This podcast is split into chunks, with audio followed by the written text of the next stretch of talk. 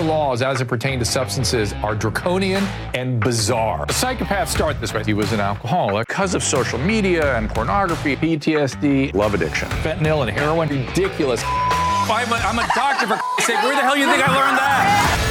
I'm. Oh, you go to treatment before you kill people. I am a clinician. I observe things about these chemicals. Let's just deal with what's real. We used to get these calls on Loveline all the time. Educate adolescents and to prevent and to treat. If you have trouble you can't stop and you want help stop it, I can help. I got a lot to say. I got a lot more to say.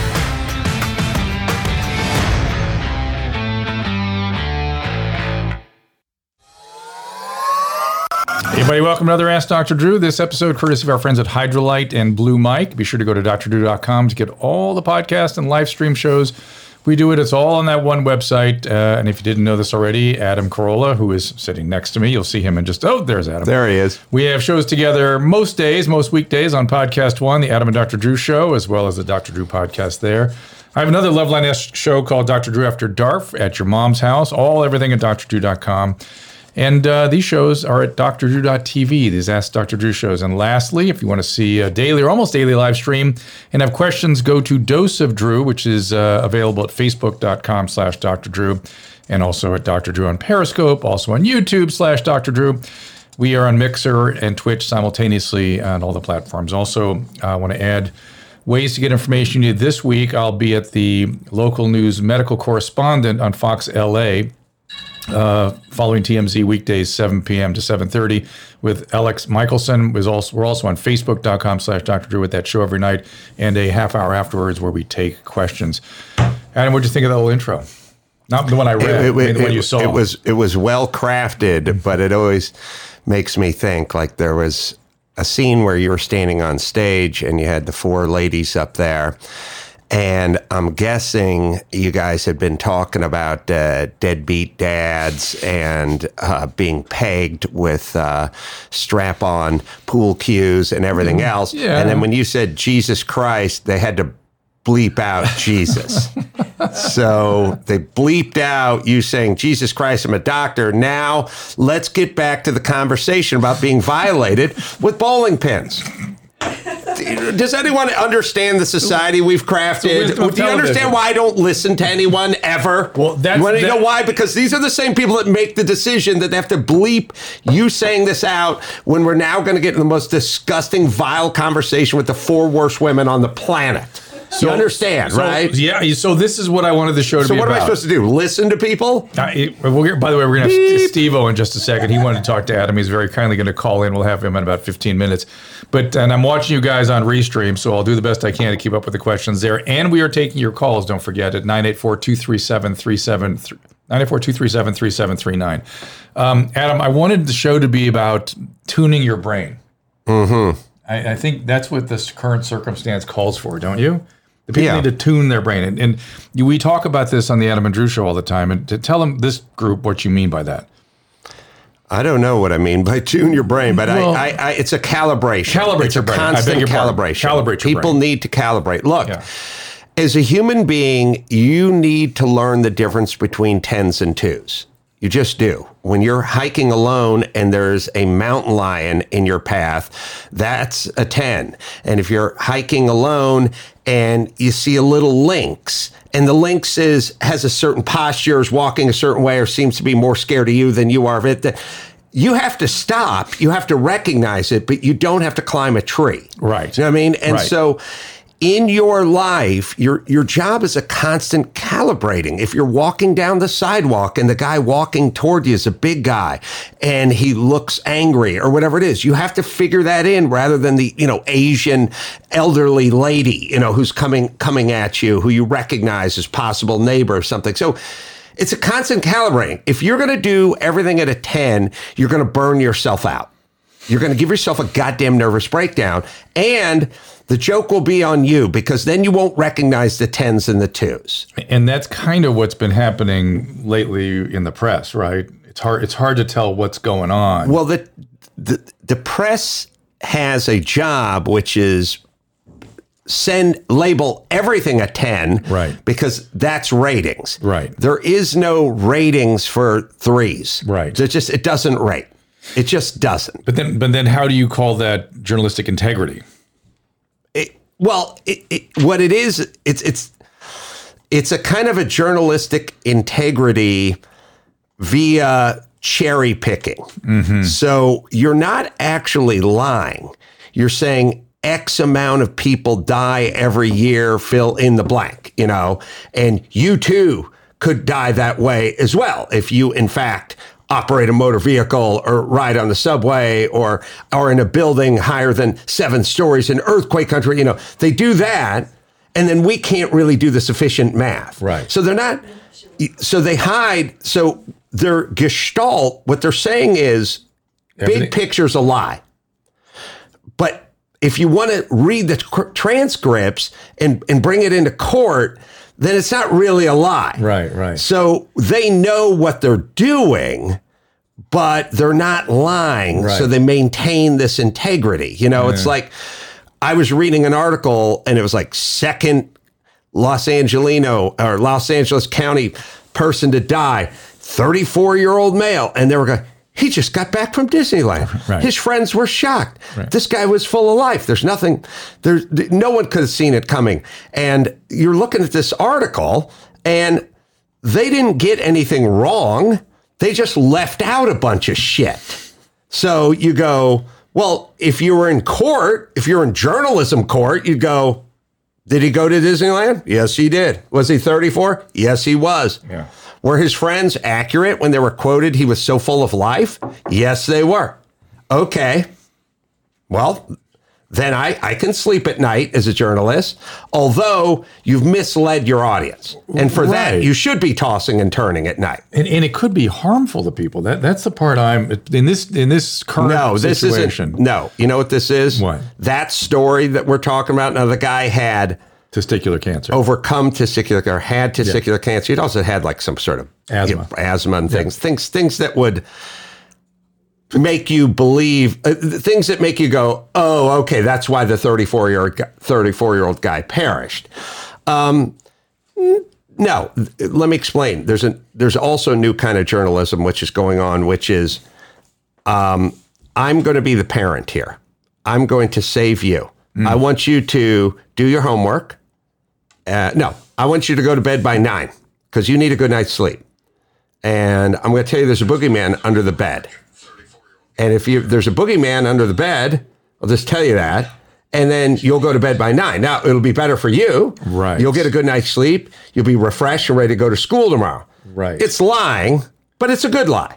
It, it's it's a lie to Who help. who I'm helping though? you. Yeah, but that's the problem. I Who decide. I'm the parent. See, mm, I'm the you're- parent. when you're the parent, that's appropriate. When you're a journalist, you're not my the parent. But but but you're becoming the parent. Yeah. This is the new thing. I'm now going to explain to you how what you need to worry about. What you Drew, 20 years ago, yeah, I passed the billboards on the way into Loveline. 55,000 Americans die of secondhand smoke every year. What would I yell every time? impossible. It's impossible. Yeah, Why are they lying?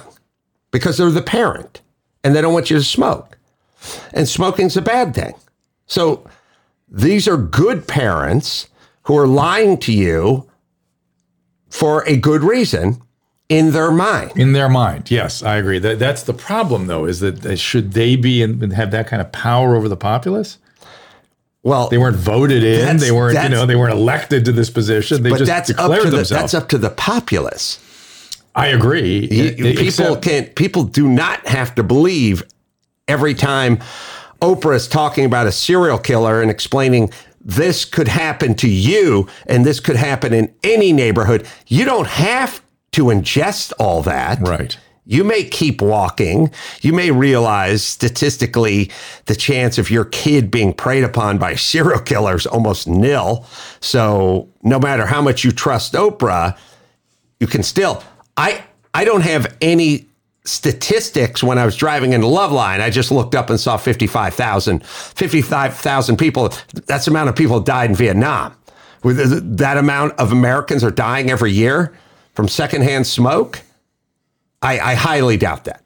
So as we sit here, apparently the president just ordered Washington and New York disaster areas and have activated national guards in three states, which would be Colorado. It says C, Wash, and New York, uh, and uh, to build hospitals and assist with the homeless. Sea Wash sounds like the name of a douche. Hey, ladies, while you're stocking up on toilet paper, grab a little sea wash, huh? Your, your husband will appreciate it. But uh, I that's a good thing. Although I know people freak out about the National Guard coming out, uh, I am I consider that a good thing because I don't see the homeless thing moving without without the National Guard because they're just not moving, and so if somebody has to move them. Are they doing it for the homeless? Moving them? That's what it's No, sounding the like. National Guard. For the homeless? well, they, they said for hospitals and homeless. Oh, For to okay. build new hospitals and to move homeless. So it's probably going to be the sprung tents. Oh, Seaman in California. Good. This is a very good news. Uh, so California, New York, and Washington are now disaster areas. Which what that does, I've been begging Governor Newsom to do that because that pushes aside all the regulations. pre pre corona. Yes, pre well. No, you not- you've been begging him to to call to you- you- designate it. Let me tell you, it's, it's been actually been Reverend Andy Bales, who runs the Union Mission downtown, been begging them to do create a disaster. I I didn't understand quite why he wanted that. Then Newsom declared an emergency, and I thought, oh, good, we're going to really do something about this. Right. And then uh, Reverend Bales pointed out to me, no, no, no, unless he declares a disaster, it doesn't push aside any of the regulations. But when FEMA declares a disaster, or the state is and the state accepts that disaster status, I think it has to work like that. Then all the barriers that have been made it impossible to help the homeless immediately go away. So this is a good thing. A Okay. bad, bad situation, but a good thing. So I uh, was I drove from my house to the forum uh, about four weeks ago to open for Jo Koy. I literally took basically side streets from my house to the LA forum at about six o'clock on a Friday. yeah, I declared it a disaster area Right. after driving from my house Yeah. to the forum. It looked like a disaster and area. that was how long ago? It was a month ago. Yeah, I mean, it really it's uh, people wouldn't believe it. No, you wouldn't. You wouldn't believe if you again you hit all the side streets and the back alleys, and you took the Waze route to get from my house to the LA Forum Right. at six thirty on a Friday. It was a disaster area. Want to take a couple calls? Sure. Let's see. Okay, here is uh, Carly. Carly is 25. Go ahead, Carly. What's going on? Hey, Dr. Drew. Hey, Adam. Thanks for taking my call. Carly. Um, quickly, I'll be brief, but Dr. Drew, when you went to Miami University in Ohio, I was in the audience. It was a few years ago, but you were talking about hookup culture, Mm-hmm. And uh, we talked for a little bit in front of a bunch of people. So I really do appreciate. I remember that. It was snow. It was snowing, right? It was it was snowing in that that week or something. Yes, yes, it was snowing really bad, and we Yeah. thought you weren't going to make it. And I made it. Uh, so- So, so I'm in a bit of a pickle. Um, I traveled about a week ago, and I started coughing, and I'm freaking out. Now I don't have a fever; like I feel fine, but I think just because of everything that's going on, I'm like, do I even get tested, or do I just treat it like I have the flu and just you self isolate, yeah, self isolate, Tylenol, drink fe- tea. It's oh, the only people that should be getting tested is with pneumonia, fever, and clear cut traveler contact or ICU admission. That's all who's being tested. And right now, not only do we want to preserve all the tests we have, at least for the next couple of days, every time you get tested, they have to put on garb, right, to protect themselves in case you do have it, and that's wasting that protective protective garb. Because that don't wanna has to be that. thrown out. Exactly. So you need to just stay home for another week, okay? Okay. Well, also, I if it's my- not my progressing, you don't have to Oh, freak go out, Yeah. right? Yeah. Yes. But I mean, for her to, to to assume you have it is a reasonable thing. So you either you either stay in it until you've been a week after symptoms started, or three days after all the symptoms end. That's the formal definition that the CDC. True. Yes, what sir. percentage of people this time of year have of the populace have a cough, a tickle in their Oh. throat, a sneeze, a whatever? I mean, it's got to be 10% of the population. As you know, I've always said about my mom, she's either feeling a cold coming on, has a cold, or is getting over a cold and then restarts the cycle. Right. Either way, you're not getting a drive to the airport. Right. But the point is, is how if you talk to my mom any day of the week throughout the last 72 years, she'd tell you she had something going on. Yeah. Well, listen. Not only that, Doesn't everyone have something going on? Yes. Uh, Susan just got over coronavirus yesterday. If you asked her, There you go. Right? I did. Um, here's the deal: in spite of being highly restrictive with whom we're testing, right, high probability, still the positivity rate is just ten percent. Oh, really? Yeah. Well, So- also, uh, what about the stories about women having uh, survivability being much greater than men? Is that is that panning out? Is that something that's uh, turning out to be true or not? I haven't. I, I you know there were more. that? I'd heard there were more fatalities in men at one point. I just haven't seen any update on that because now we have much more, much more data, right? yeah, this is fairly recent. Here's an interesting speculation, hmm. right? Think about this. Why? What would if you had to? Apparently, more young people in New York City are getting getting sick mm-hmm. uh, and having complications. What is it about young people in this country that might predispose them to that? Do you think? You're saying this country This or saying country. New York City? Uh, well, it's you know, half the cases are in New York City right now, so it's I I would think that the young. Uh, here's my uh, layman's approach to all this. Um, I believe that a lot of this has to do with your own immune system sure. and how you whether it will go back to the 10 or 2 analogy. Obviously, if you have a very compromised immune system, then it's going to be a 10. If you have a very strong immunity, it's going to be a 2. Um, people that grew up on a farm have a strong immunity. They're out slopping the pigs and shoveling the shit and rolling around in the dirt. And those people probably don't have it. New York and young means you grew up in the Purell age. You probably grew up being slathered and all that shit. And you also probably grew up taking tons of antibiotics as well. And then, of course, there's the proximity and all that kind of stuff. But what I'm saying is, is I don't think you would find as high a likelihood if these folks grew up on a farm. Okay. I, and and you know they do the study about the earaches and the dogs, and it's it's interesting. You know, kids who grow up with no dog get more earaches. Kids who grew up with a dog that was indoors got less, and kids that grew up with a dog that was outdoors and came in and out and in all the time had the least. Which is why you don't use soap. No, I don't shower. use soap. No, it's an. I, I want to expose myself to stuff. I want my immune system to work, work out, not be blowing a bubble. This is the, the I wanna go full peanut John allergy. Travolta. The, the peanut allergy theory The too. peanut, yeah. Where's everyone getting the peanut allergies? I mean, this is why I would assume young gr- people in that group also they have parents that are higher, ed, high, more highly educated, and more t- probably more tending to read all the stuff, do all the stuff, wash. You know, they probably fruit wash like I have. It's a spray. Spray the fruit wash. I fill it up at the sink like once, like twice a year. I just top it off and I'll put it back. Yeah, we have fruit wash, fruit and veggie spray. It's it's basically sink. It's hose water with zest of lemon in it. Perfect. Seven bucks at the Trader Joe's. Nice, nice. Uh, I one a millennial pointed out to me who lives close to me pointed out perhaps cannabis has something to do with it because we know the cigarettes are bad. Well, We don't know if cannabis is bad. That's, It's interesting. that's- eh, look, first things first.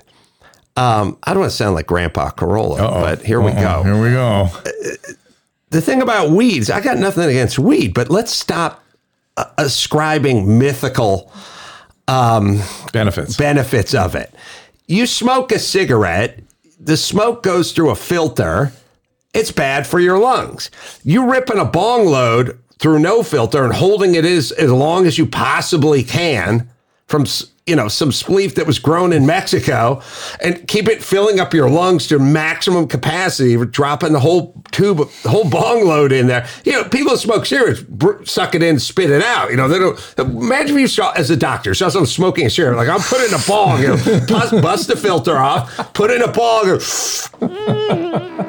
if you were a doctor, you would stab them, right? Yes, You'd be like, would be no, no, no. Okay, so listen.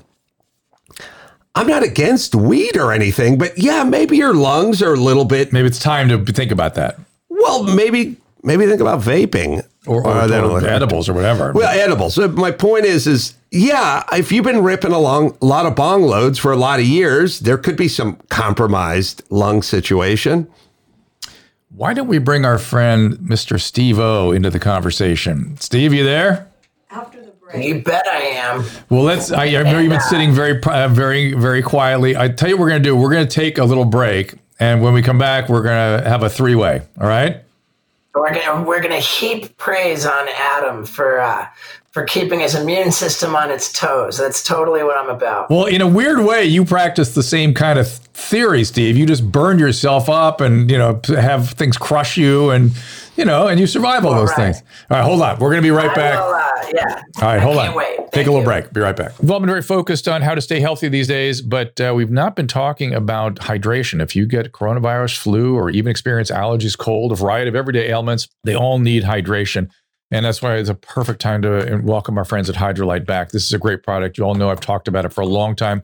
This was the hydration product I wanted to invent, and they got it there before me. Now, remember, dehydration can make you feel sick, even a slight amount, and none of us need that anxiety right now. So stay well hydrated. I am thrilled to welcome our good friends at Hydralyte back to the show. Longtime fans remember my obsession with Hydralyte which is literally the best hydration product I have found. I'm even more excited to introduce their brand new single serve powder sticks. Simply pour one powder stick into a glass of water. They recommend seven ounces. The powder dissolves instantly and creates the perfect balance of sodium, glucose, and water to deliver up to four times the electrolytes of your typical sports drink. And think about it, you can take this anywhere. You should have it on hand to just pour it into water and you have a real significant hydration product. The other great news about Hydralyte, the powder sticks, they are 100% natural, no artificial flavors, colors, or sweeteners, and they are available in flavors like orange and lemonade, and they taste great. Hydration is crucial. Hydralyte is the fastest and easiest way to stay ahead of it. And you can find Hydralyte powder sticks in the digestive aisle at Walgreens or Amazon, or simply just go to my website, drdrew.com slash hydralyte. Again, that is drdrew.com slash H-Y-D-R-A-L-Y-T-E. You see it spelled here. There it is. And you enter the code DrDrew18 to save 30% off your order. Forget the runs on toilet paper. There should be runs on this. This is doing much more for your health than toilet paper. So go get some, have it on hand. If anybody in your family gets sick, you need to keep them hydrated, and that's how you do it.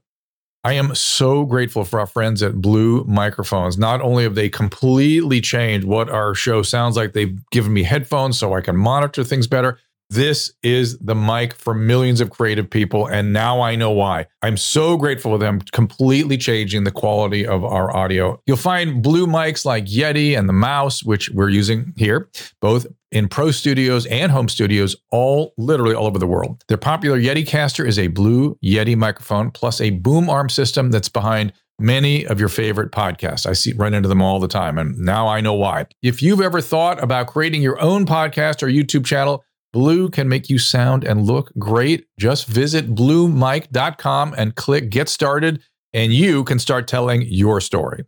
Needles have increasingly become a part of everyday life. Proper disposal is both difficult and expensive. We have the solution simpler, safer, affordable, and fulfills the obligation to protect our environment. A single stick with something like this means tracking down the user, it means blood test for the person's stock, it means possibly medication for extended period of time. Needle sticks are devastating. No more. Incinerate the needle. Needle goes in this port. It's over. Done. Needle gone. We all have loved ones who use needles. Keep their home safe. Medical offices are loaded with sharps. We are using ancient technology to protect our patients, our staff, ourselves. You know what needle sticks do. You know the cost and the devastation psychologically and physically, potentially, from a needle stick. Eliminate that completely. Stop using ancient technology. Sand MIDI, it will solve your problems. Find out more at needledestructiondevice.com. I am back with the great Adam Carolla and the great Steve O. And before we get into this conversation, uh, your book, Adam. Oh, now I can't hmm. hear nothing. You can't hear anything? Can you hear us now? We'll work oh, there we go. There we go. Right. Adam, the book.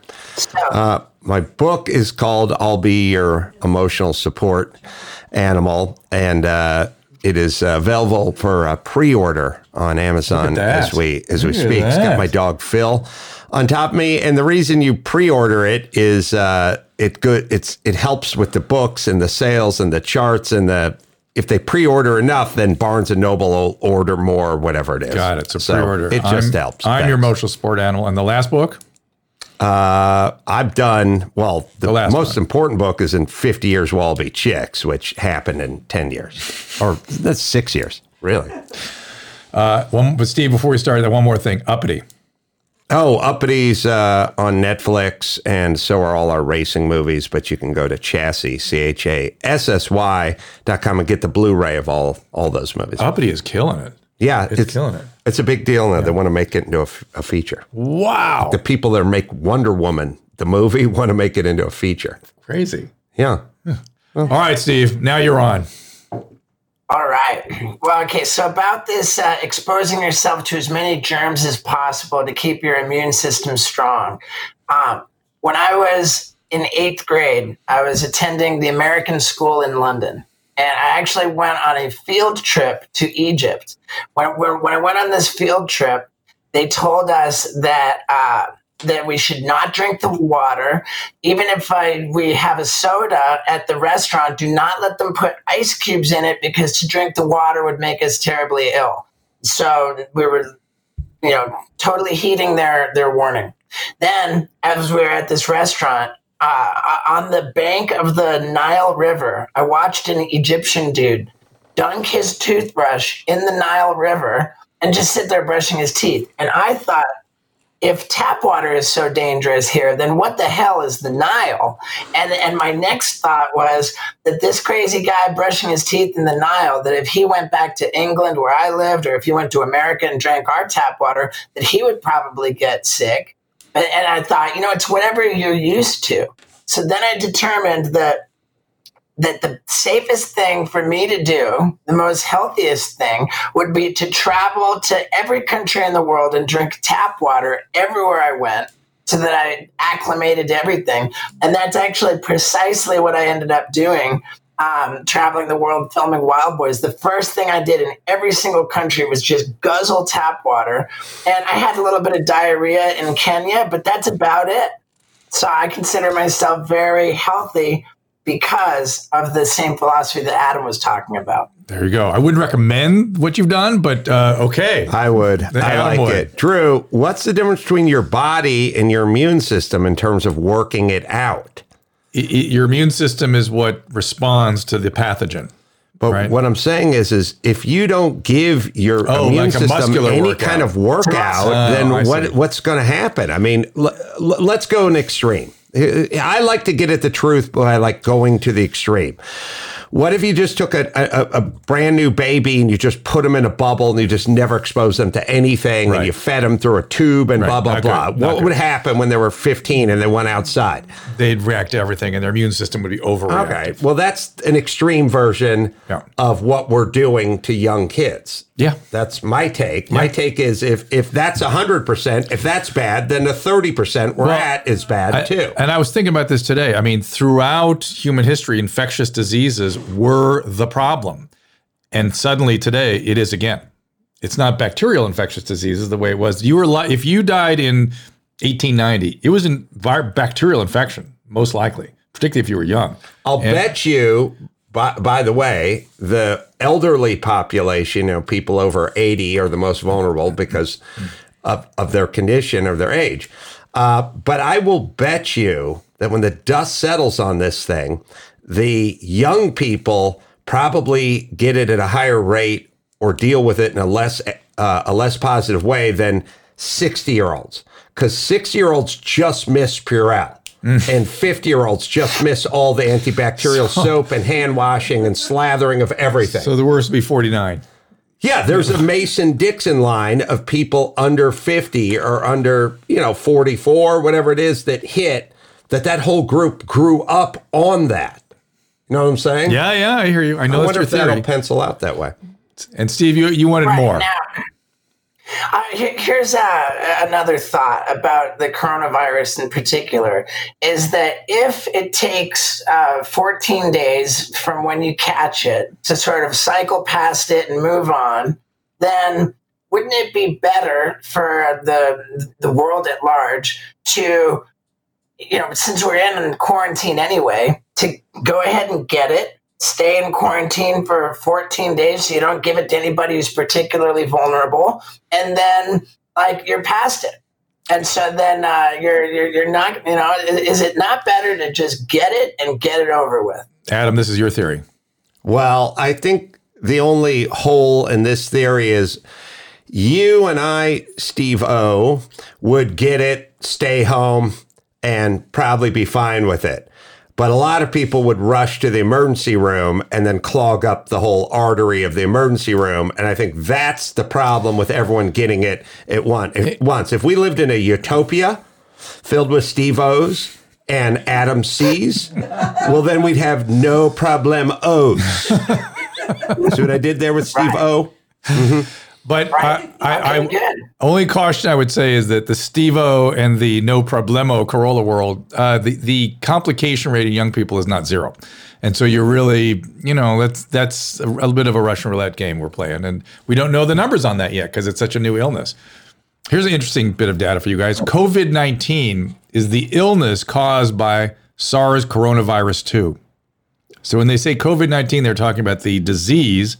And when they're talking about SARS coronavirus 2, that's the virus. Interesting, right? Not really. All right, keep going. I just thought that was interesting. head. Found that scintillating. All right, Steve, what else going on? Okay, I want to switch gears a little bit. Yeah. Um, this week uh, on Thursday, I will be uploading a video entitled "The Drunkest I Ever Was on TV," and uh, I believe Adam that you would remember this uh, pretty vividly, as it was on Too Late with Adam Carolla. Yes. So uh, I just wonder if, if you can kind of walk us through what happened, Adam, and uh, maybe I can pull a sound bite for my video. My recollection of that show is that uh, Steve O was coming by from Jackass, and we're probably taping it, I don't know, about four or five in the afternoon or something like that. Uh, we're at Hollywood Center Studios. You were in the green room, and I remember one of my producers saying, He's we got plenty of booze from him for him, so this is going to be a good one, you know. And I sort of was like, okay. And they're like, yeah, yeah, he's drinking a ton of vodka, so who knows? Like this is going to be fun. And um, so then Steve came out, and Steve had drank all the vodka, and Steve was very drunk. And so Steve's first move was to kind of try to topple me on my my chair It's a weird tackle maneuver. it was a kind of a slow motion dry humping that he was doing to me and my biggest concern is that we were going to stop filming and somebody was going to help me and that we are going to have to redo the show somehow. That was always my biggest concern is that we stop so i was trying to tell everyone like we're okay we're okay keep it going.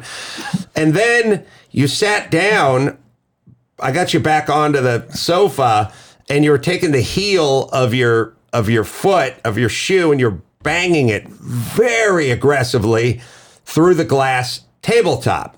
And my thought was he's going to bash his Achilles essentially mm. through the tabletop and cut himself to pieces. And it, I was feeling horrible. Like I was like, "Don't come on, don't do that, don't do it. You're going to destroy your your Achilles or the back of your shin." And eventually, you did break it. And then at some point, we wrapped the show up, and I remember the young female executive from Comedy Central coming up to me like right off camera and she said like what are we going to do? And i said what do you mean what are we going to do? And she said like what show are we going to run tonight? And i said we're going to run this show. And she said we, we can't run this show. It was out of control. And i said this is going to be the, the only episode anyone ever remembers of this show. so we should run this show.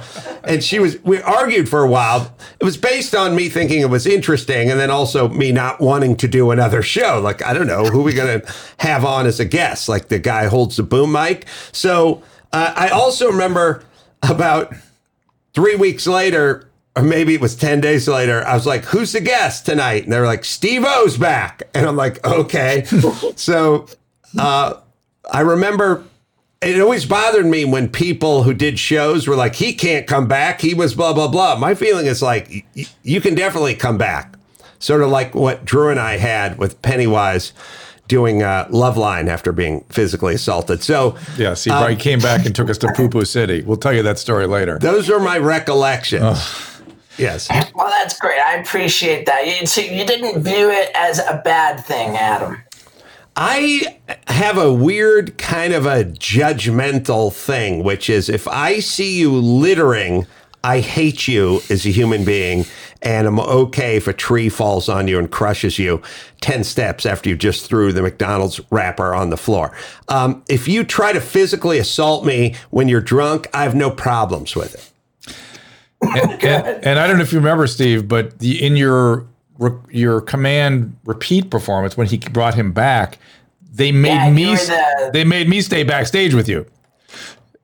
Right, and, and that was a, a double purpose, uh, so that um, you could sort of babysit me, and if I was unacceptable for being on TV, that you could be the replacement guest. Oh, I don't know about that. They didn't tell me that part. Maybe they Oh, told you that part. They I you threatened you with that. Adam would, of course, not hear that, but but they threatened you with that. I'm sure. Case of emergency, break glass. So so and but I always remember that because we were backstage talking, and I was like, "Dude, come on, what are we gonna do here?" And you went, "Hey, when I decide it's time, I will go all the way." Remember that conversation? Yeah, Yeah, and that's Uh-huh. and that's exactly what you did. yeah. I remember uh, Drew re- reaching out to me and saying, "Hey, uh, I- you know, I think it might be time for you to get treatment, and we've got this show." Uh, celebrity rehab with Dr. Drew, and you know, would you consider doing that? And and at the time, I'd said, I said, Drew, I have much. I said, I have far too much respect for uh, the process of recovery than to to make a mockery out of it on television. And um, that was just my excuse to not get sober. Exactly. but but that that the conversation I I remember that was backed by craft service at Adams thing, where you were saying Okay. you were just saying I when I when it comes time I'll let you know and I will go all the way. And that and to, at the moment you said that I was like oh god I've heard that one before. But you did exactly that when when you decided you were ready to go it was on. Well, thank you. And I just celebrated 12 years of sobriety. Great. Wow. It's great. 12 Amazing. years. I know we're old. Yeah. I know that's why we're all indoors right now and isolating. Heath Ledger's been Right, but we dead for 11 hair. How about years, and uh, Steve O's been sober for 12. Yeah. Wow, we old. Right. Um, now, st- Drew, statistically speaking, what are the odds that the three of us all still have our hair? Oh, that's, That's an a good- interesting. Yeah, that's a rare event too. Yeah, that's a Yeah. good. That's a good point. Yeah, Drew's Drew's hair's fine. Yeah, I'm good. Steve's looking looking Yeah. good, and uh, of course there's the Well, Iceman. thanks, man. Isn't has Ted got his hair? I can't picture it. Ted does. Yeah, okay. Ted, Ted still has his hair. Yeah. That's So Steve's. I I wonder too. Like I, I've just um, finally, after talking about doing it for so long, launched my own podcast. It's called Wild Ride with Steve O, and um, yeah, I was asking you before we went on, Drew, uh, about recording podcasts with guests. Like you, I see you guys are together in the studio. That like. Uh, it, it, it, you know what, what's the protocol here? Right. Are you guys? I'm, I'm wondering what you guys are doing next week. Uh, my podcast, we are physically apart. I'm broadcasting from home, and everyone's kind of spread out. I mean, Are you you and I going to be in the same room? I don't know. I it's it's all it's all just for appearances. It's, really it's not. well, I mean, we're all trying to do the right thing. We're trying to practice. yeah, but it, what I'm saying is, is you and I doing a podcast in the same room is neither here nor there. It's all whether you're going to get raked over the coals on the internet by some asswipe or something. I mean, let, I'm just being honest. Let, let's be honest. It doesn't. Right. You know. You, look, I get it. Definitely call off the soccer match and uh, you know the concert and blah blah blah. You and I being together in the same room doing a podcast is window dressing. That it's pure symbolism. but I, I have no problem with that because you and I are. I, I don't want to expose your staff, right? And so you and I being together is different than being around your staff and stuff. Because You're a doctor, you could say, man. Yeah, Well, you- but, you know, my, my thing is, is like, my son and I took a walk today, and we're walked down this horse trail, and there was like couples that just walked past us. You know, it was a narrow trail. It wasn't a big wide trail. There's parts of it that get really narrow. There's like people pass you, you know, and they're talking and snorting and sneezing and coughing, and we're just walking from where they were into whatever they left, you know, whatever contrail they left behind there's not much of a eh, look. So let's be honest. What's the difference between my son taking a hike and passing 15 strangers on a on a horse trail or you doing a podcast with somebody who's in the same room with you Right, the trail would probably be worth how worse. However, all the transmission, very little of it seems to be by aerosol or even by by uh, surface. It's mostly through prolonged contact. So technically, we're you know if, if we were coughing, it'd be a problem, right? And right and so it, it's but- a but here's the- think about this, Adam. look- the way I look at it. something that people have not given a lot of thought to, and I'm I'm actually really concerned about it, is the elevator. Elevators to me seem like contagion boxes, and especially the the urban development buildings in New York City, which are have zero ventilation. The elevators are about three feet across. And man, you walk in that thing uh, with somebody coughing, or after they get out, just after they've coughed. I can't imagine a worse environment. I mean, that Well, elevators. maybe- who's talking about what to do with elevators? I, I don't know what we do. Well, first things first, I, you know, taking the stairs is probably a healthy alternative Yes, in this, yes. this day and age of sedentary worrying. You know. Yep. So maybe this will lead to that. Mm-hmm. Also, on a on a positive note, I was thinking about as I was coming here. I was thinking, you know, my son and I went out for a long walk, and we passed a bunch of other people who were taking long walks, and I think, oh, this is a forced um, Sabbath. They're forcing all the pagans in Los Angeles to take a Sabbath. Yeah. And this is why, if you talk to the people you know, if you think about the people you know, like the guys I know who are Jewish and they just are religious, pardon the pun, about the Sabbath. It's like every Saturday, Friday nights, dinner with the family, Saturday, no computers, no, you know, no business, no travel, no whatever. They're always much saner mm-hmm. than we are. Mm-hmm. So this is like we've been saving saving up our Sabbaths for, for for like the last 10 years and we're just cashing them in like vacation days. Yeah. But I've noticed that an offshoot of some of this is a lot of people are getting saner. There's a group, well, there's a group of chicken littles that are sitting home wringing their hands and going nuts all day. Yeah. And there's another group that seems a lot more even. Interesting. The people I passed, they were mountain biking, they were hiking, they had their kids and their dogs, and there was a lot more. How's it going? Okay. Well, there's a little bit. There, there's definitely a sense of remember the first time in the world, the history of the world, that the world has a common enemy, right? And and The we Jews, certainly right. and certainly those of us. Oh, right. Sorry, I was on the Sabbath thing. Right, I right, thought right. you were still going on the Sabbath thing. Everyone, I forget he's a Jew. I, I know he's it's so for you. normal, you, know. But he's so nice. You know, he's like regular. Weird, huh? He's generous. Like, It's weird. yeah. Anyway, sorry. Yeah, but uh, I completely lost train of thought. It's all right. He's never had a train. You've never pulled a train of thought in your life. the, the, the point is that we have a common enemy, and we're all sort of in this together. And whether Oh, yeah. whether the gov- China, that's right. No, I'm no, sorry. no. Whether the government is being excessive or not doesn't matter. We all collectively are doing this together. You know, it's a Oh, there's collective a sense of that. It- Yeah. it is a Sabbath. Like it's quiet, and it's a forced Sabbath. Yeah. it, it really is. And I understand the beneficial effects of that Sabbath, like whatever your religion is. Yep. Unless it's that one where you flog yourself with a chain and walk down the street. Yeah. Steve, anything else you need from Adam? We're gonna get some calls in a second. I think uh, I think are we good? We we, we got whatever, whatever we need, right? Um, yeah, I think we're good, man. I appreciate you both. Thank you.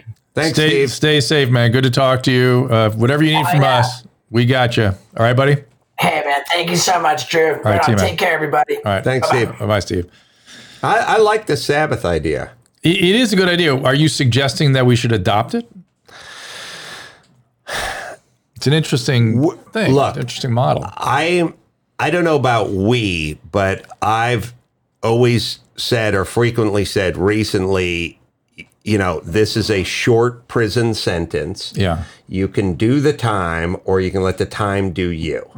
And you sitting around and worrying and getting fatter and angrier and more paranoid is the time doing you.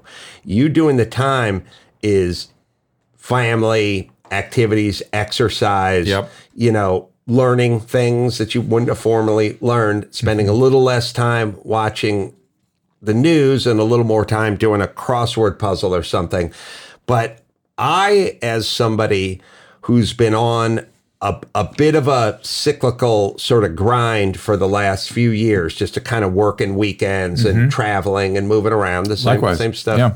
you're doing, have actually looked at this and went, oh, I got it. I now know what it feels like just to hang on a Saturday and a Sunday. Just mm-hmm. just hang out. Like mm-hmm. I I know what it's like to just be in this space without feeling like, oh boy, I got to get over to who wants what, or they're setting stuff up, or where where am I supposed to be? Just literally the the notion of you got to be here at this time, then you got to be there at that time, then hopefully we've carved out enough time for you to make it to the airport because you got to catch a noon flight. Just the fact that somebody's imposed this Sabbath on us, I already feel slightly saner than I did two weeks ago. Yeah, I agree. And and I ha- and I know for sure that if you imposed a Sabbath on yourself, if you just went, hey, after five o'clock on Friday and until five o'clock uh, the next Saturday, I don't do emails. Well- you, you would be a more even person. But let, let me push back on you a little bit. And you always uh, praised the person who never rested, always worked. You know what I mean? Like, remember having an engine? that was- no, no, I, I- it's not, it's not always worked and never rest. It's, I have praise for the person that runs the bleachers until they're this close to vomiting and then stops it flat and just lays it out on the grass. I'm not saying that person can never get off the bleachers and I'm never I don't have endless praise for that person because that that person has something wrong with them. That that churner. Okay. You know what I mean? And I've always critiqued that person. I'm saying wh- who I've critiqued is the person that did ran the bleachers once and said that's all I got. I couldn't do anymore. I had a bad knee from, and I go, you got more in you. You could do more. You, you have a podcast with Mark Geragos, uh, Reasonable Doubt. You can also get that at adamcarolla.com and podcast1.com. Uh, is where's he in on all this? I haven't heard from him. And have you talked to him? Yeah, I talked to him uh, the other day. What's he so thinking? What's he thinking? You know, I think he's kind of like us. He's a little old school. He doesn't get. He thinks it's an overreaction. He has a business. You know, he's business minded, so he doesn't like the notion of everything being shut down. Um, I think he. I think he's somewhere around where we are, which is. Uh, you know, I don't think it's a conspiracy theory or a hoax. I just believe we tend to go all in on safety, which everyone says, well, what could be bad about all in on safety? And my thing is like, well, there's repercussions. There's there's a balance. Well, There's it's, a- it's in medicine we call it a risk reward ratio. Whenever we do anything, there's a potential downside to whatever we do. Yes, the most dangerous thing you could probably do as an American or as a you know middle-aged white person living in this country is operate a motor vehicle. And it's like, okay, why don't you wear a helmet? And the answer is, I could, but I don't. I'm not gonna. It's like, well, wh- why not play it safe? You know what I mean? It's like, Well, that's, well you, uh, you made the point about wh- why have speeds above five miles an hour. Yeah, and I, I get that everything's not an apples to apples analogy or comparison, but what I'm saying is, is I think you and I and Mark have a sort of risk reward kind of analysis, whereas a lot of people just go all in. It's just if there's one tenth of one percent that you may or we may or this may, then we're going all in. And my thing is like, I don't work that way. I want to I want to see I want to see the other side. I want to hear about the downside. Um, I want to know who's going to be impacted and to what degree by all in this way. And then I want to try to examine it. Now, the problem with this is we don't know. We don't know. So now we're in a territory which is, well, what if you're wrong? And I get it. And that's why I generally agree with what's going on. My question is really how long? How long? I, Yeah, I don't want to keep too. this going for And- as long as we're planning on keeping it And going. someone on the restream was asking about um, wanting me to comment about New York City. New York City, it's going down exactly where I thought it would. Uh, New York City is going to be the poster child for for this whole epidemic, in my uh, pandemic in, in this country. Uh, they're struggling. They're going to do it. They're going to. They're believe me, it's not Italy. They are preparing. They're they're really preparing for this there and flexing and building an infrastructure. And, Well- and, and yeah, and Yeah, there'll be I- other I- cities that well, are stressed my, too. My thing is like, look, uh, we live in the San Fernando Valley, essentially. That is not Brooklyn.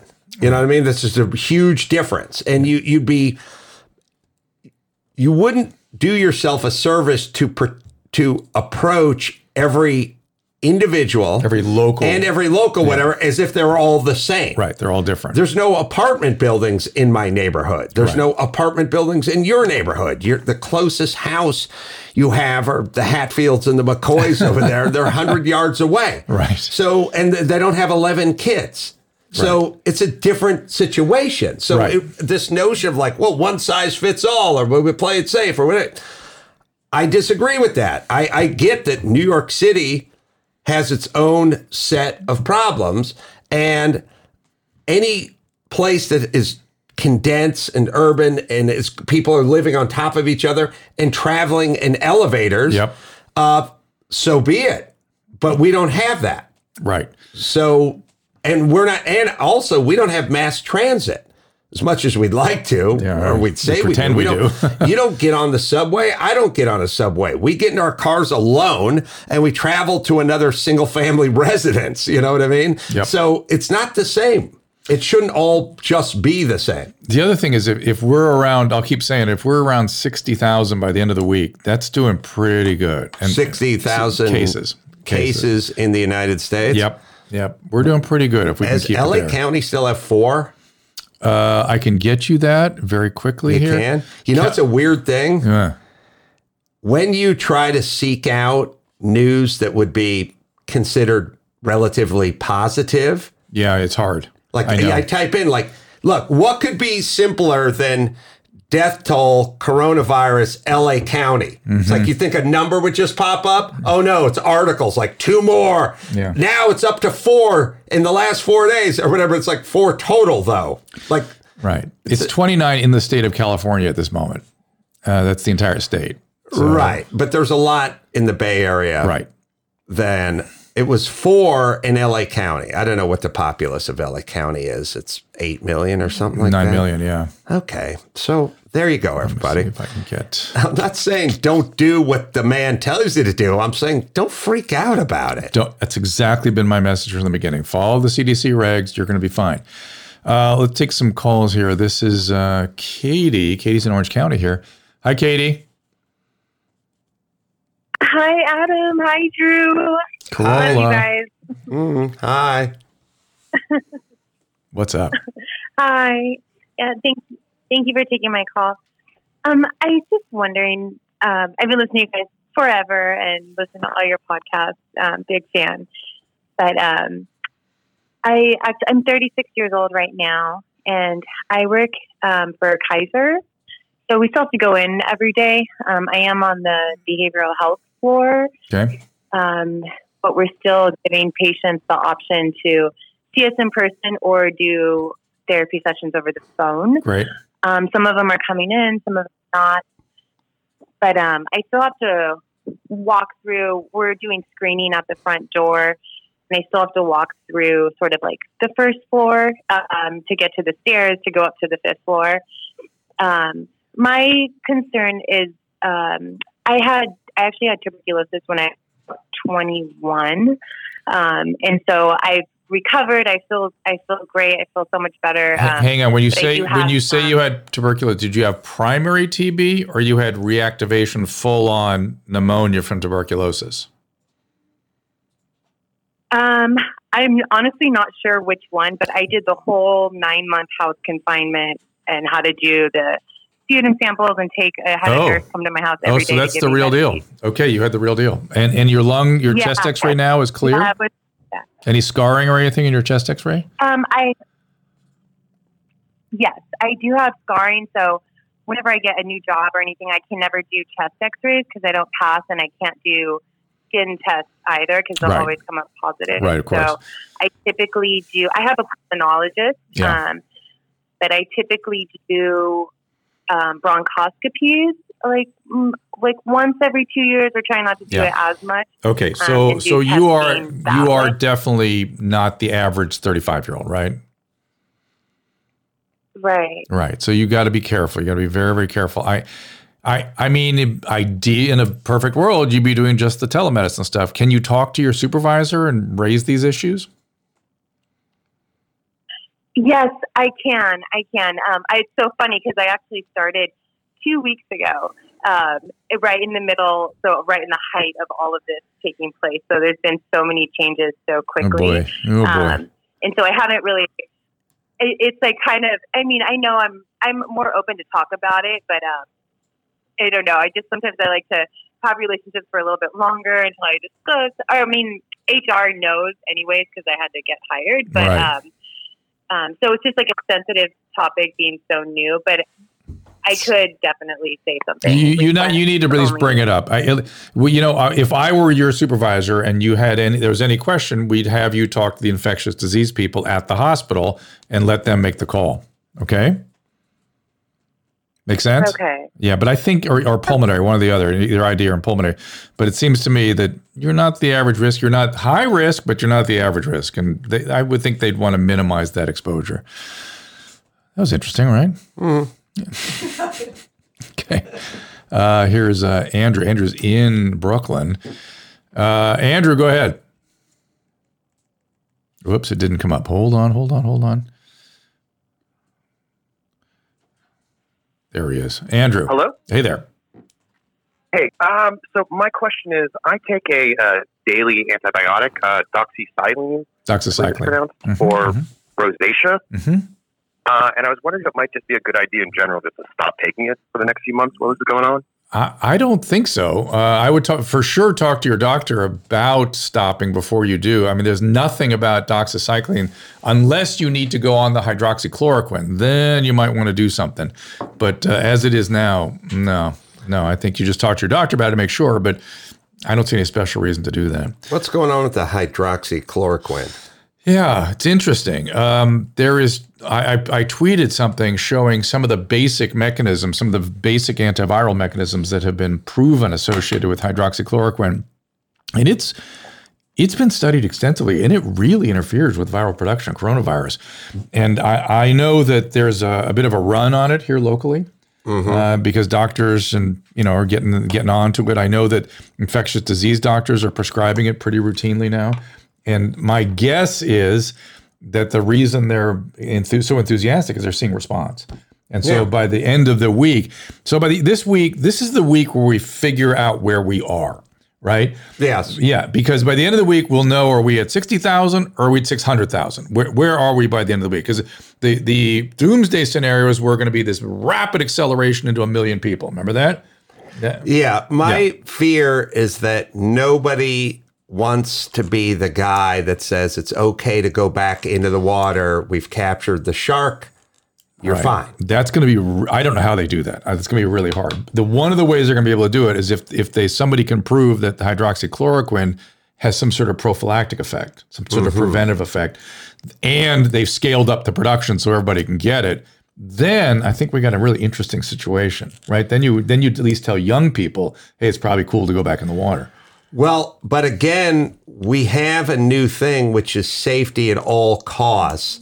And since politicians are never going, politicians are essentially running a popularity contest. Right. And they are going to do whatever it's going to take not to be caught as as the one that said it was safe to go back in the water. If Right. if there's a one percent chance of anything happening to anybody any of the time, because that's our society. So because the politicians right, here's here here is this uh, horrible uh, cauldron of uh, witches, you know, brew that we're dealing with. The media is making more money than they've ever made over stuff like this. It's Right. it's it's it's more content than they could ever dream of. Mm-hmm. The politicians are going to get paid, and they're going to keep their job if they tell everyone stay home as long as humanly possible. It doesn't matter if the economy completely runs in the ground. I don't think politicians will be held accountable for the for the economy running into the ground. So, what is their incentive? What well, first things first. What percentage of politicians were against gay marriage 10 years ago and which per, what percentage are are for gay marriage today? Well, the answer is none and now all but they're all average 71 years old. Do you think they changed their mind from their mid 60s to their mid 70s? No, they they got to figure out what's going on and get reelected. That's 100% my thought on politicians. None of them, right or left, want anything to do with telling people, go back, you'll be fine, or maybe it's going to come on like the flu, but you just go home or whatever. But we got to get the economy back up and running. So they're not going to do it.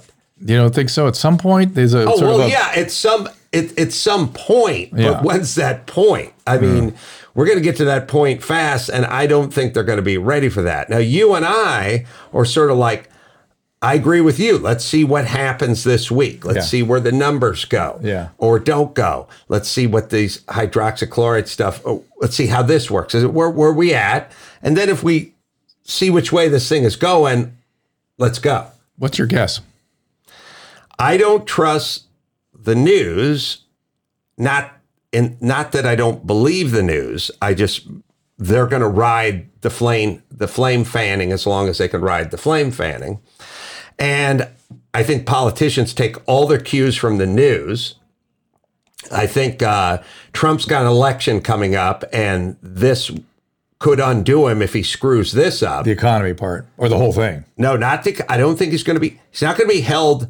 Uh, he's not going to be held accountable for the economy As much as as he would for this. Yeah. So he's going to go way over Yeah. that direction too. Now he, I'm sure he doesn't care. I'm sure he cares more about the economy, but he cannot. If he screws this up, he's going to be crucified. Yeah. So I don't have a lot of hope that people are, going to do, the politicians are going to do the right thing. I think the people are going to have to do the right thing. Like at a certain point when it just becomes too much and your business is being boarded up, you're just going to have to show up and go, fuck it. I'm, I'm selling tacos today. I'm sorry. It's been three weeks. Nothing's happening. what what's wrong with me that the the press fanning the flames really bugs me? It really bothers me because it's Because you- because I'm talking people off the ledge all day, and maybe it's that. Because you think that the press should be more noble. Yes, I do. You think they're noble. yeah, and they want money. right. It's a business. I don't think they're noble. I think they want viewership and they want ad sales. Hey, So here's you, somebody. you hold them to a standard. all right, That's fair, your problem. Fair enough.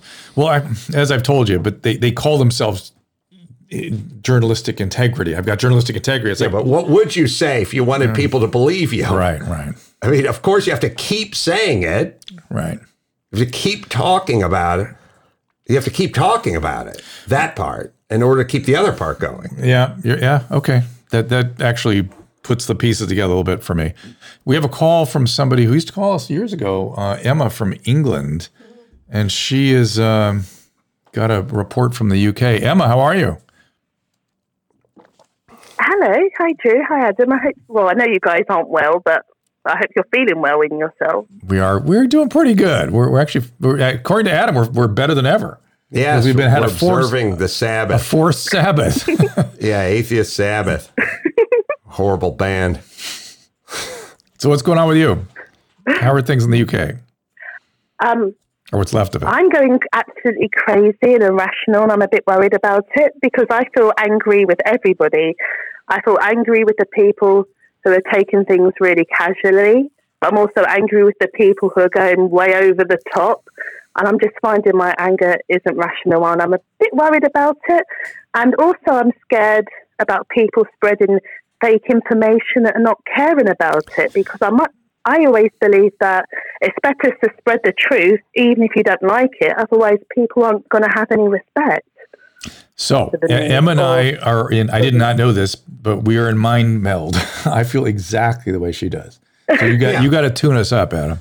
Yeah. I, no. uh, Well, look, if, if you should be angry at the people that are going out body surfing um, or crowd surfing, I should say, during spring break, and you should be angry at the ones that are going way over the top with doom and gloom and you know don't hug a loved one. But why? But why should we be angry? It's just these are people's reactions to it. It's a crazy time, and why?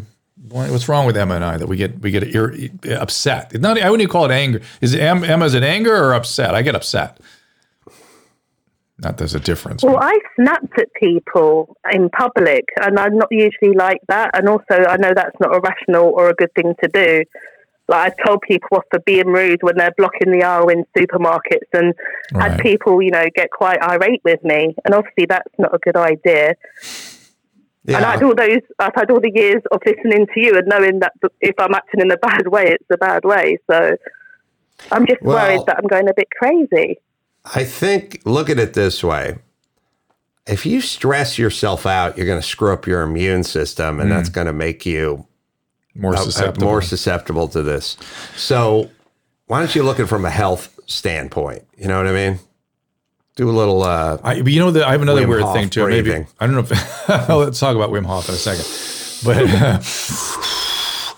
um, and maybe Emma feels the way I do too. I literally feel like I can feel the anxiety in the air. It's the weirdest damn thing. I, I Yeah. yeah, I, I feel like it's like even when I try to calm myself down, I feel like I'm absorbing something from the environment. Yeah. And maybe that's why I'm irritable with the press too, because it sort of puts me over the top. I don't know. yeah, it's like radon. Um, it is like radon. That's how it feels. Yeah, you have to get yourself you have to put yourself into into situations that don't allow you to absorb this and you cannot just sit Drew, you know, an alcoholic can't sit in a bar. Right. It's going to be tough. That's right. You have to sit alone on the beach. Right. And you sitting around watching the news all day is- is an alcoholic sitting in a bar. But I don't. with, with a week. I do do a little too much social media stuff, but, Right. but I do. Well, that's exposing yourself. yeah, yeah, Uh, yeah. Fair enough. Uh, I'll look at it as uh, sobriety. Yes. Uh, let's see here. I'm trying to take more calls here from you guys. Thank you, Emma. Good to hear from you after all this time. Uh, we had somebody here. This is a really interesting. I, I think it's an interesting question. I hope you will think so too. Paul, interesting question. Go ahead, Paul. Hi, yeah. Thanks for taking my call. I work in the uh, UC system Mhm. here in the Bay Area. I'm a respiratory therapist. Um, and I feel like uh, we haven't seen a lot of these patients, but the ones that we're seeing, we're kind of using, it's going to get a little bit clinical, but we're using the ARDSNet protocol to, to manage these patients when they get really sick. And Yeah. in consideration that their lungs are not typically getting stiff like a normal ARDS patient, Right. I'm my concern has been that you know the typical protocol has us jacking up the uh, intrathoracic pressures in Right. response to hypoxemia, and Right. I'm worried we're going to trash these patients' lungs doing that. Well, so so what I'm hearing, and I'm hearing two, first one really interesting. I'm hearing they're in some areas they're trying to coach up a respiratory therapist to manage the ventilators. That would be interesting, wouldn't it? As opposed to Yeah. who? Because if- Yes, if- and that's actually what we do. And I, go ahead, as opposed to the Sorry, pulmonologist or the intensivist. I, we- I was going to say that that's what that's what we do in our facility, and Yeah. that's what we're doing in a lot of facilities. They give us a protocol, we follow it, but you know some of us kind of tend to follow it blindly. right. So so here's and the. the, the other question I had for go ahead. So let me explain to people what he's talking about. So uh, ARDS is a common problem, right? It's not a big deal. It's, not, it's a big deal, but it's not something that the clinicians have What's never seen. ARDS? Adult respiratory distress syndrome. It's what happens when people go into shock, when they get pneumonias, when they have complications of all kinds of infections.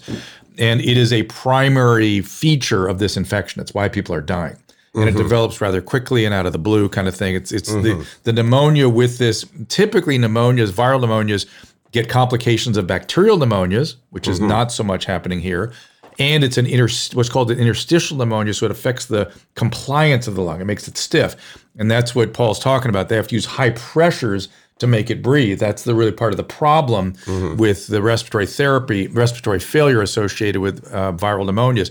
But strangely, with this virus, the lungs are quite compliant, but the ability to oxygenate is way off. Mm-hmm. So we have to what you're going to have to do it's and, and high vol, high high flow oxygen and high pressures damage the lung so we don't have to worry about the high pressure and that's what paul's saying is in, is in protocol and you guys have got to adjust your protocol so people aren't adjusting the pressures uh, ahead of the oxygen. The problem is, as you know well, the high flow oxygen is going to damage things too, right?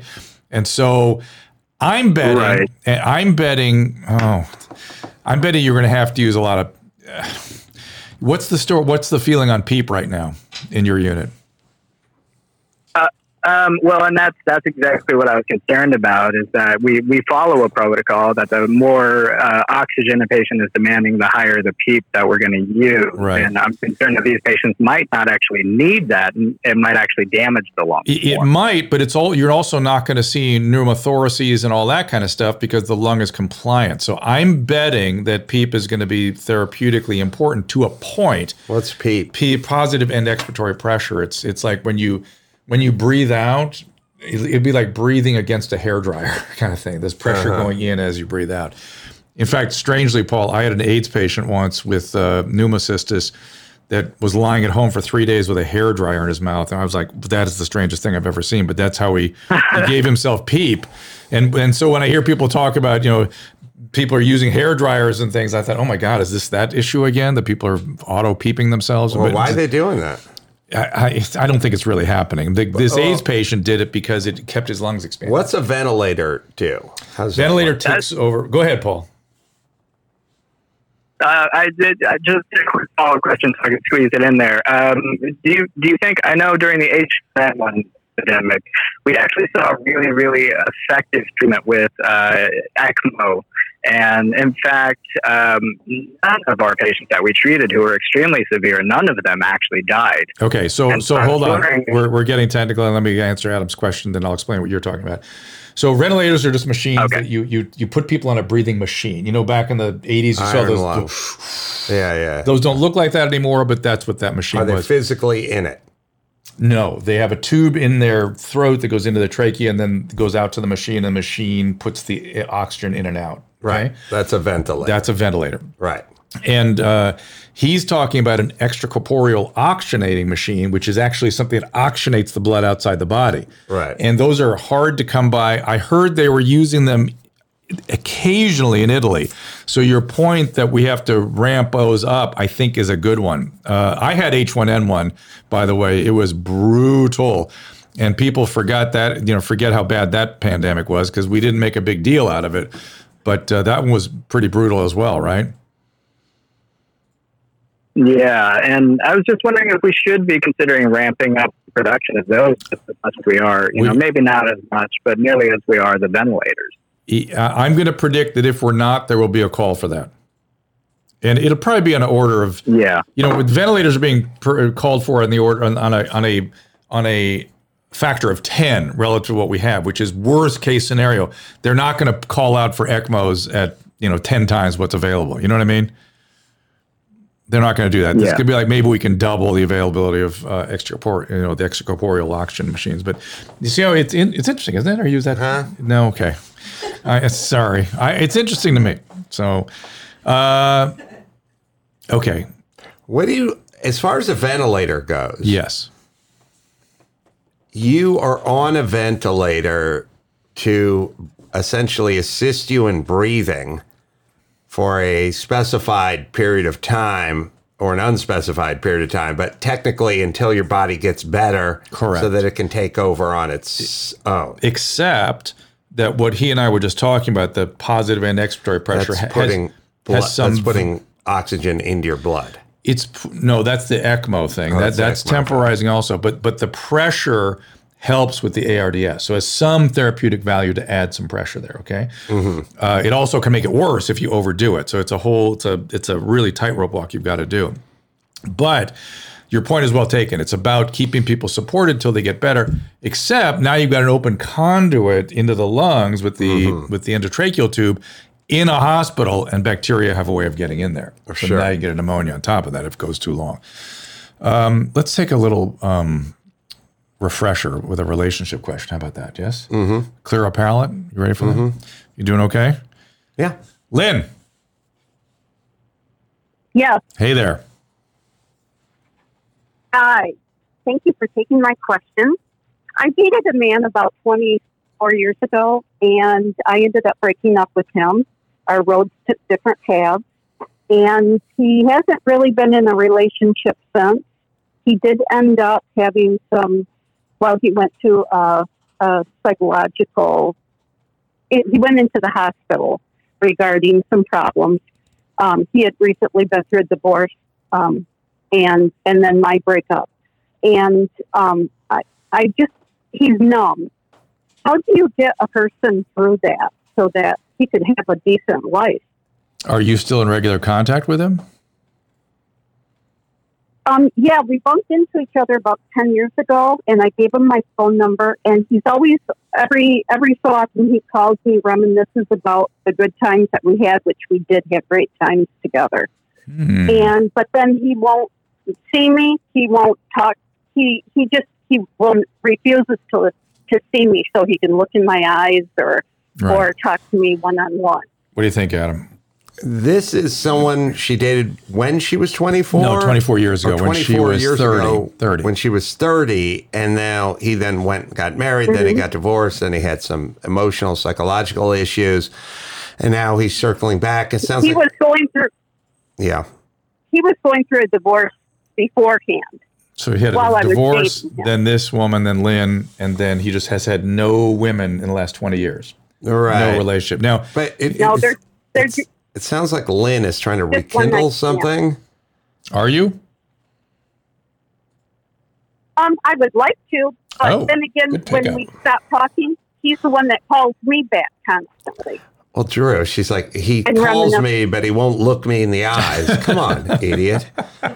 Jesus, that didn't take any brains. Well, here's the, I would I would say three things. One is he may be traumatized by all the ruptures, and that may and he may be fearful of exposing himself again. He also may be on antidepressant medication that's completely shutting him down sexually and motivationally. This happens a lot, where the antidepressants uh, flatten guys out. So that's another possibility. And then if you want to rekindle with them, ask him out. Ask him out on a Uh, date. no, that's not going to work. All right. But I'll tell you what would work. You find, all right, you find some event, right? You contact him now. Easy these days. Right. You contact him right now and you go, hey, man, who knows how long this whole corona thing's going on. But I got ourselves a couple of tickets to see cats in uh, July. You know what I mean? Yeah. At the whatever theater in your town or whatever the event is or whatever the thing is. And you go to him. That is, you know, July 17th. And if this civilization isn't over by then, we're going that night. And then he'll go, fine. Because when you're in the middle of all this crap and something is three and a half months away, you'll go, whatever, we'll do it. And you'll go, okay. And then periodically you hit him up. You go, remember, I bought the tickets. They're expensive. Here's the date. And he'll just go like, yeah, yeah, yeah. And then you'll blink your eyes and you'll be there. And that date will be coming up this weekend. And at least you'll be looking across the table at him with a glass of wine after you see cats. Now, where it goes from there, I don't It know. It could be a Kesha concert too. Be fair. Could be Kesha, could be Yeah. Kasha, could be Cats, could be Kesha Cats concert. It's just as long as there's alliteration. All right, sound good? Okay. All right, that's interesting. Yeah, sounds great. All Thank right, you. good luck, Lynn. But be careful about. Watch out for those meds. Those psychi- psychotropic meds can really change people's motivation, and it, to me, it rings true of that. Yeah, he sounds.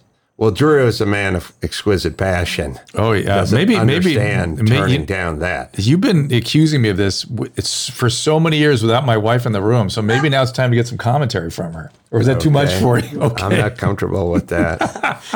Why?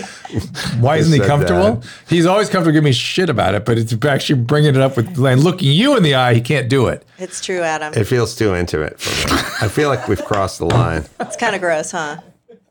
Listen, I got to call my mom on the ride home. Yeah. And I don't like calling her because when we do, there's that weird part where you have to maybe say I love you at the end. Oof. And that feels too weird for me. Yeah, it's just kind of like that. So this is worse than This is worse than up that. there. Worse it's about the same. But but uh, but to be fair, um, your mom for sure will not be watching this. It's not as though you have you know exposed yourself to anything she will have seen. She said she's seen every episode that I wasn't on. Right. So she has she is a fan. Right. If, if she, in other words, if she were watching these Sunday shows, the Ask Dr. Drew shows, this particular one she would happen to miss. Right, but she's a fan and she Right. watches all the Right. ones that will come subsequent to this one Right. and the ones that came before. Right. T- t- tell, you want to, know, for this, this is kind of an interesting uh, group we have on our restream and out here in the streaming world. Tell them the story about um, the Academy Awards. Do you mind? Mm. Because it's kind of you know how that's something that that's something your mom was into and w- w- was very involved with and very interested in every year. Yes. Yeah, we didn't as Carollas, we didn't have a team that we followed or tradition or thing or any of that. But the as close as we could get to a tradition was my grandfather was in the academy. Um, he had long since sort of retired, It wasn't relevant or anything, but he was still in. And when you're in, they send you the screeners and s- scripts and stuff like that. But the only thing we did as a group that I could ever really recall with any consistency is we did go to my grandparents' house who had a color television set Wow. that stood on the floor that was, you know, 23 inches across or Wow. whatever. And we would go The there Rockefellers. and watch the Academy Awards Ah. every year. And so as far as you know me and automotive and building and comedy and stuff i there there was my seed could find no purchase with my family but they did like the academy awards Yeah. not my dad but my mom Yeah. Um, and your grandma too, right? my grandmother and that that sort of thing. And so a couple of years ago when Jimmy was hosting the Academy Awards and I, I was writing on the Academy Awards, I did think, well, this could be the one. You know, the Toyota Grand Prix of Long Beach, like uh They weren't so into, Love yeah. Line, whatever. Yeah, yeah. But this could be the one that kind of grabs them. Yeah. No such luck. Uh, my, my my mom announced. Uh, I think uh, my wife asked her at some point, "What did you think of the Academy Awards?" And she announced that it was a little hit and miss, but also that she hadn't watched it, which I always love to. I'm like, "Wow, for the first two time. insults you didn't think you could get." yeah, so not a fan. Mm. Not a no, no questions about Jimmy, which I always find. He is dead to them after after hosting the Academy Awards twice. Because you knew him. That's the problem. Absolutely. It's not his fault. But he shall he shall pay the price. Oh my God, that's so funny. Mm-hmm. All right, let me look at the restream here quickly, guys. I'm looking at you guys. Um, any questions on the restream? Uh, boy, there's a lot of stuff here, but nothing question wise. So let me go back to calls. Uh, this is Shauna. There we go. This call thing, you have to hit it exactly right. Shauna, what's up? Hi. Dr. Drew. How are you? We're good. How are you? I'm good. Thanks. I just wanted to call and say thank you for everything that you've done for pretty much all of us that have been tuned in and keeping our anxieties down. I suffer from severe anxiety, so I just want to say thank you. It's my my privilege. I mean, maybe it's because I'm an anxious person too that I uh, can relate, or I see the panic coming and it affects me so much, or I feel it in the vapors and it's disturbing me.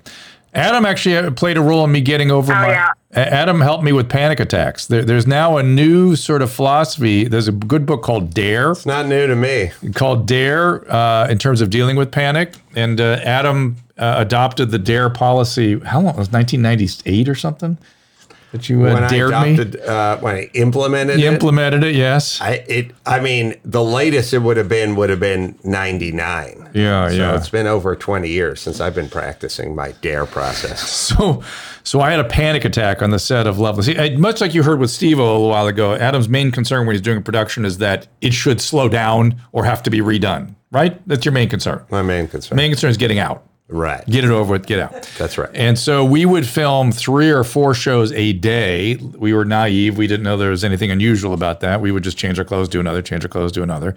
And one day I got in a fight with Jon Favreau. I would argue uh, with him. I was like, I'm not changing my pants and my shoes. That's a waste of time. Right. Why not just change the top? Right. And fine. And we didn't care. We're just we're just doing shows, shows, shows. And to be fair, we did two hours of radio every night. It didn't bother us to do three hours of television. And uh, And I had a fight with Jon Favreau because he was telling a, a very mental, seriously mentally ill person not to take his medication. I was like, "That you can don't do that," and we got in a fight. Right? I, I, I didn't. I You don't remember? I, I remember Jon Favreau's name coming up at some point or later. I don't remember an incident that triggered it. Okay. So the next show, we had some band in there, and about two minutes into the show, I was like, I, I got to take a break, and uh, I'm having a panic attack.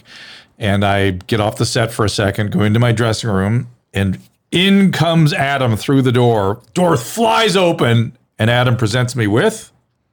You tell the story, Drew. I'm not. No, come dance. on, you're a good storyteller. Come on. I'm tired. You go. All right. He said, uh, which Jon Favreau? Jon Favreau, the uh, director and actor. Uh, Adam said, if I have to spend 20, 10 more minutes here than I than is absolutely necessary, I'm going to kick your ass. So get on out there, as I recall it. Is that about right? I probably didn't say absolutely necessary. I just want get the hell out there. Get the hell You out there. We're getting this done. Get there. it together. Get out there right now. Go. Scram. Which I did. No, I said I'll do all the talking. Yes, you did say You that. You go too. have your fucking panic attack out there. Sit there anyway. Why, why don't you just sit there? well, we you get know, something done. to be fair, you coached me up too to just lean in too, to lean into the I, panic. I, I, I didn't. I didn't do a lot of coaching. I just said I don't want to be here any longer and have to be here. I don't understand why you need to have your invisible panic attack in your room. I don't care if you have it or not, but go have it out there. Let's crank it up. And I'm I'm sure you'll just you'll slide back into it as as the questions start coming in or whatever. And I guess that's what happened. I experienced it as though you coaching me up a bit, just saying lean into Well, it. I was out coaching you up by saying, get out and go live. Don't start eating your own tail. You're going into a spiral here. Right. Just go. Right. That was my coaching. But it, it really, coaching isn't what you want in that situation. You want someone yelling at you, get up and move. Right, which is what you did. Right. Right. And and but they, you had a little coaching in there too, so I appreciate it. That is the coaching. The the benefit of what I did was yelling at you to move, not it's going to be better if you move. Oh no, yeah, I, just didn't said move. No, no, I, I didn't experiencing you being uh, directive in the sense that I could expect improvement. It was just directive in the sense of get off the couch, get the hell in there. What are you laughing at? More like a charm. All right, Drew. Unfortunately, I have Yeah. to go do my All right. own pod now. All right, let me just do one quick thing and say that uh, Aaron is asking about uh, hydroxychloroquine and azithromycin. Uh, I will tell you the doctors are using it rather routinely. They are enthusiastic about it. We don't have the formal data yet. There's also people advocating it for prophylaxis. There's evidence that in certain parts of Africa, they don't get this virus because they're taking hydroxychloroquine for malaria. So there's a lot of enthusiasm about this now, but no real hard data yet. Just a lot of anecdote. So there's a couple studies out of France, a couple studies out of China that people are using or pointing to as the evidence that things are right are going to work. But it's um, I, but again, also by the end of the week, we're gonna have some more data on that. So we're gonna have we're gonna find out where we are in the curve by the end of the week, and if we are anywhere around sixty thousand, we're in pretty good shape. And if there's evidence on hydro- 60,000 cases in the U.S. Yes, if we're How anywhere many around that- deaths? What kind of death Um, are you looking at? If we stay at one percent, I, I think we're still doing. Are we at 1% now? Yeah, as well. Okay. It goes back and forth a little bit, but if we're at overall one percent, something up. No, you you keep uh, looking over One the percent. Okay. uh, and and uh, that will be a pretty good situation. It's a lot of people, I understand, but it's not the millions that were predicted, and it's it's not a blink to go from sixty thousand to a million. It's you you kind of have the rate of change under control at that point. And if on top of that, the hydroxychloroquine is working, we're going to be in a pretty good situation. But who knows? It's we have to we have to see where we get by the end of the week. So everybody, calm down, hang in there, take the Sabbath as Adam is suggesting, and uh, pick up. I'm your emotional support animal. Go ahead and uh, navigating our all woke no joke culture is the is the subtitle of Adam's book. You can go to drdrew.com slash Adam book and uh, a portion Go.drdrew.com. go.drdrew.com. I beg your pardon. So it's go.drdrew.com slash Adam book. And uh, check that out. And then watch, uh, listen to me and Adam. So where should we send people to get our podcast? Podcast one? Yeah, can go to Or podcast one. yeah. My stuff's all adamcarolla.com. Okay. And then do we, anything else to promote? Uppity? You go to Chassy, C-H-A-S-S-Y.com, get all our movies. Yeah, which, We have uh, all the links to the podcast on drdrew.com too. All right. And it's on iTunes. And do do I if you go see uh uh you know the Ford v Ferrari movie is is spun off of the documentary that Adam did on the same. Yours is the movie's called the the 24 Hour War. 24 Hour War, which is a much better name. Yeah, exactly. And but it really talks. He really has a document that he documents exactly what happened in that Ford v Ferrari story in real life, and the Uppity documentary. Tell them just a little bit about that because it's so good. Uh, Willy first T? black driver at Indy, and uh, just the trials and tribulations of driving and driving in NASCAR in the South and being black and in the '70s, and it's just there's a lot there. Look, uh, we've had major film companies come to us and say this is a feature. How do we do this as a feature? So, I'm I'm not well, I am bragging, but what I'm saying is, is obviously if major companies see the doc and go, we got to make this into a movie, then it's a good doc. Yeah, and, and Willy T is a great guy. That's the He other thing is. to support him. And then Susan, before we wrap up, do you want to talk about that uh, the New York City shelter? Uh, should we push that again? Anybody? Sure, go ahead. Do you have it? All right, that was a sweet move you guys did. Jesus I want to. Christ. I want to really thank Adam for coming in. I really, really appreciate it, and um, we want to let you go. Obviously, you have to go, but once again, I thank you from the bottom of my heart for coming on the show today. It's the Urban Resource Institute, or URI, Urban Resource Institute, largest provider of emergency shelter for domestic violence, homeless families, adults with developmental disabilities. They are in need of funding with all that's going on here in the world right now. It's urinyc.org for more information. Also donate at the GoFundMe at drdrew.com slash uri.n, excuse me, Jesus, drdrew.com Drew. When I slash want to leave an hour ago. I'm going to get you out of here. Dr.com slash URINYC. URINYC. Think of that. And uh, you want to do something positive now? Here's something you can do immediately and uh, make a difference. So, see everybody. We'll see you next time. Mahalo. Ask Dr. Drew is produced by Caleb Nation and Susan Pinsky. Today's call screener is Lindsay K. Floyd. Thanks for subscribing to the podcast. If you have a question, go to drdrew.tv. That is D-R-D-R-E-W dot TV and sign up to receive an alert next time I am taking calls. No spam, just quick alerts when I'm streaming live. Also, you can text your question to me right now at 984 237 3739, and I'll see if I can help you out on one of our future shows. Check out our other podcast and watch the full length HD video versions anytime at drdrew.com. This is just a reminder that the discussions here are not a substitute for medical care or medical evaluation. This is purely for educational and entertainment purposes. I am a licensed physician with over 35 years of experience, but this is not a replacement for your personal physician, nor is it medical care. If you or someone you know is in immediate danger, don't call me, call 911. If you're feeling hopeless or suicidal, call the National Suicide Prevention Lifeline at 800 273 8255 anytime, 24 7 for free support and guidance. You can find more of my recommended organizations and helpful resources at drdrew.com slash help.